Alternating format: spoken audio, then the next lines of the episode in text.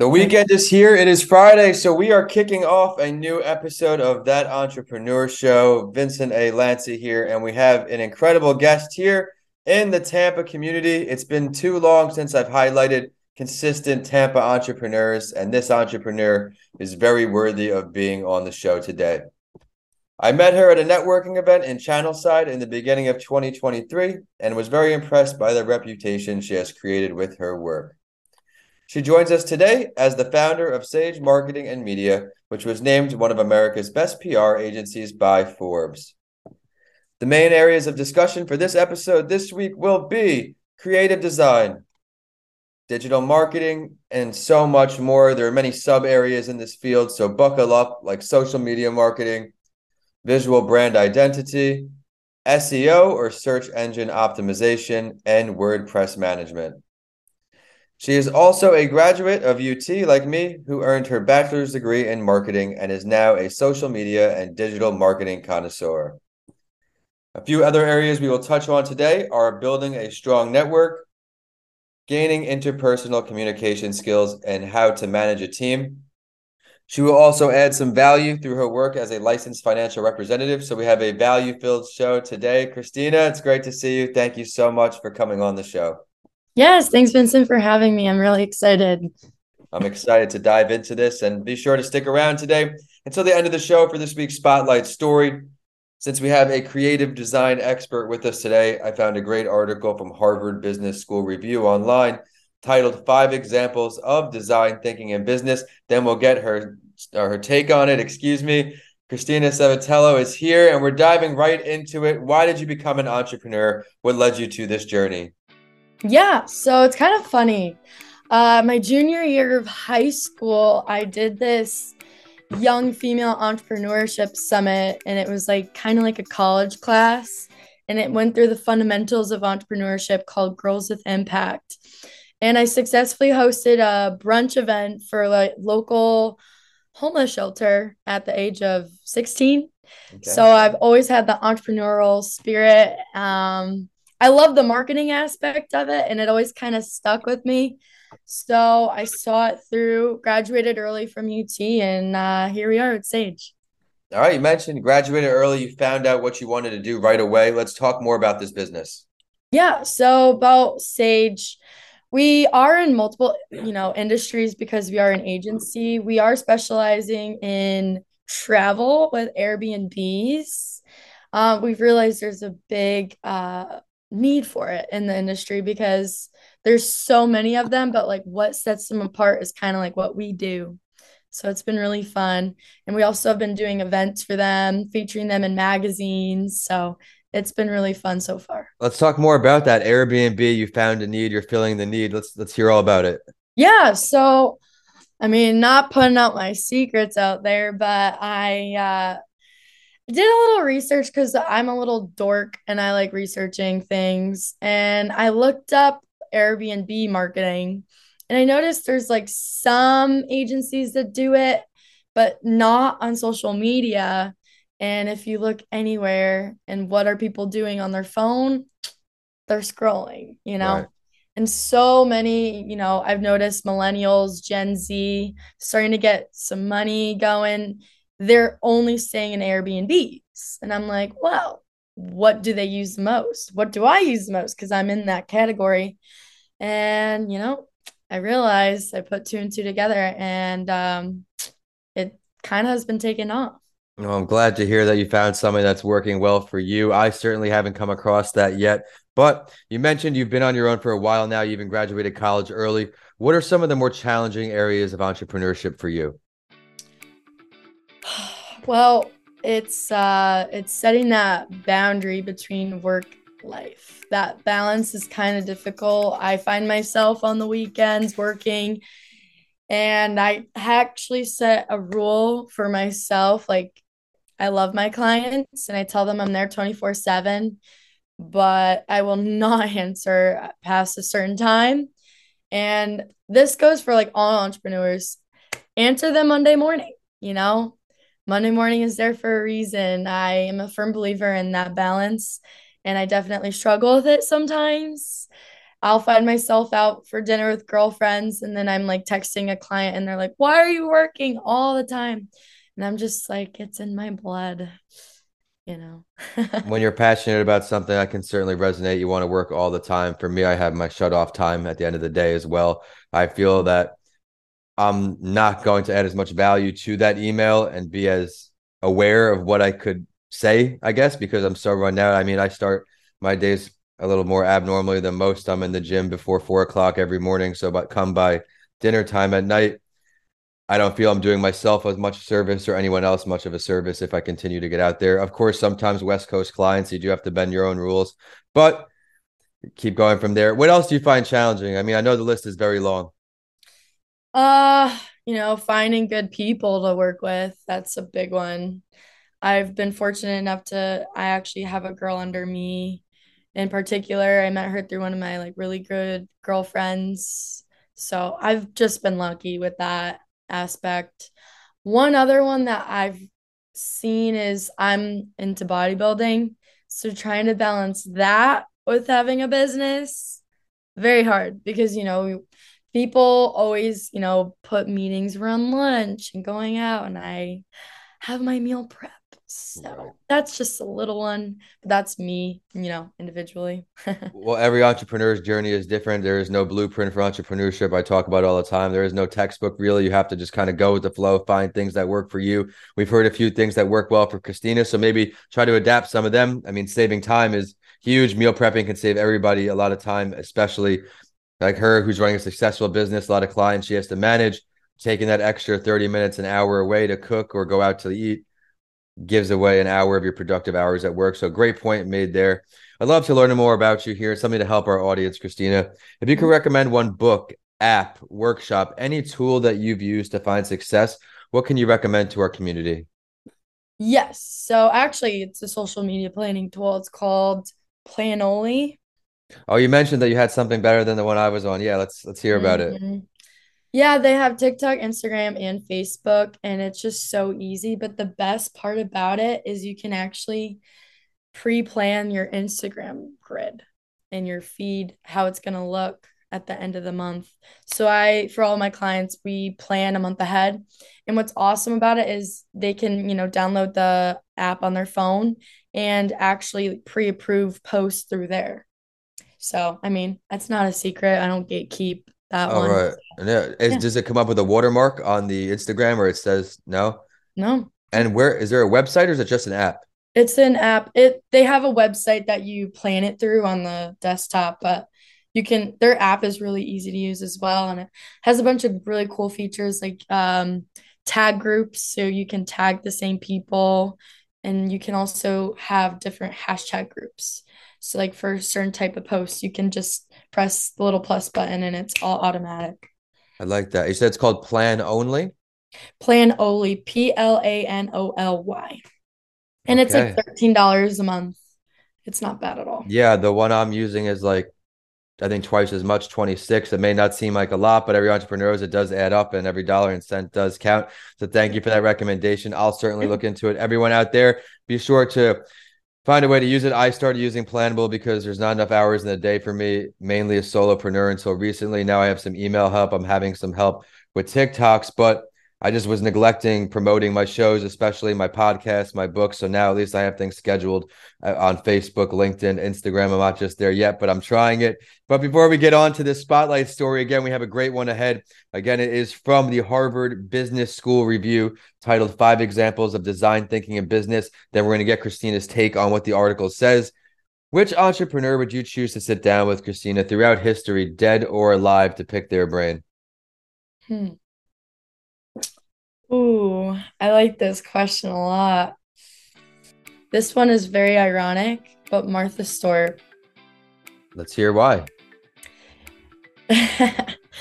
because not only has she built brand for herself and where she came from, then the whole like jail thing, but now she's still out there and she has all these like other sub brands but she is so known that her personal brand speaks for itself when you just say those two words, which is her name.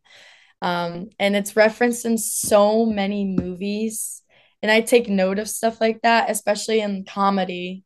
If I were to be able to have my name be a part of a comedy skit, and I mean, the ultimate goal is to be mentioned on SNL, obviously. I'm from up north, so SNL's like, you know, the biggest thing. It is. So that I would say Martha Stewart, which is so ironic. I mean, I can't argue with it. The work ethic, the brand she's built, the adversity she's overcome, and found ways to pivot and just have her brand grow differently. But I am going to delve deeper with you. Where is this meeting going down? If you could pick the location too. uh, beach bar, hundred percent. Here in Florida. Yes, St. Pete Beach. I can see that happening. Love the shout out for St. Pete. Now that we found out she wants to meet Martha Stewart, we found out where she will meet Martha Stewart. We're going to hop into this article. Again, it is from the Harvard Business Review, and you will be able to follow along with this link in the show description. So just scroll down in your episode description and go from there. Here we go. It starts out What is design thinking? Design thinking is a user centric, solutions based approach to problem solving that can be described in four stages. The article puts clarify, ideate, develop and implement. And some examples they give here of design thinking. The first one comes from GE Healthcare, an example of a company that focused on user centricity to improve a product that seemingly had no problems. Diagnostic imaging has revolutionized healthcare, yet GE Healthcare saw a problem in how pediatric patients reacted to procedures. Many children were observed crying during long procedures in cold, dark rooms with flickering fluorescent lights. Considering this, GE Healthcare team observed children in various environments, spoke to experts, and interviewed hospital staff to gain more insight into their experiences. After their research, hospital pilots, and reiteration, GE Healthcare launched the Adventure Series. This redesigned initiative focused on making MRI machines more child friendly for example, the pirate adventure transform MRI from dark black holes to pirate ships with scenery of beaches, sandcastles, and oceans. By empathizing with children's pain points, GE Healthcare was able to craft a creative solution that not only was fun, but increased patient satisfaction scores by 90%. And I love that. We'll touch on another one here with Netflix.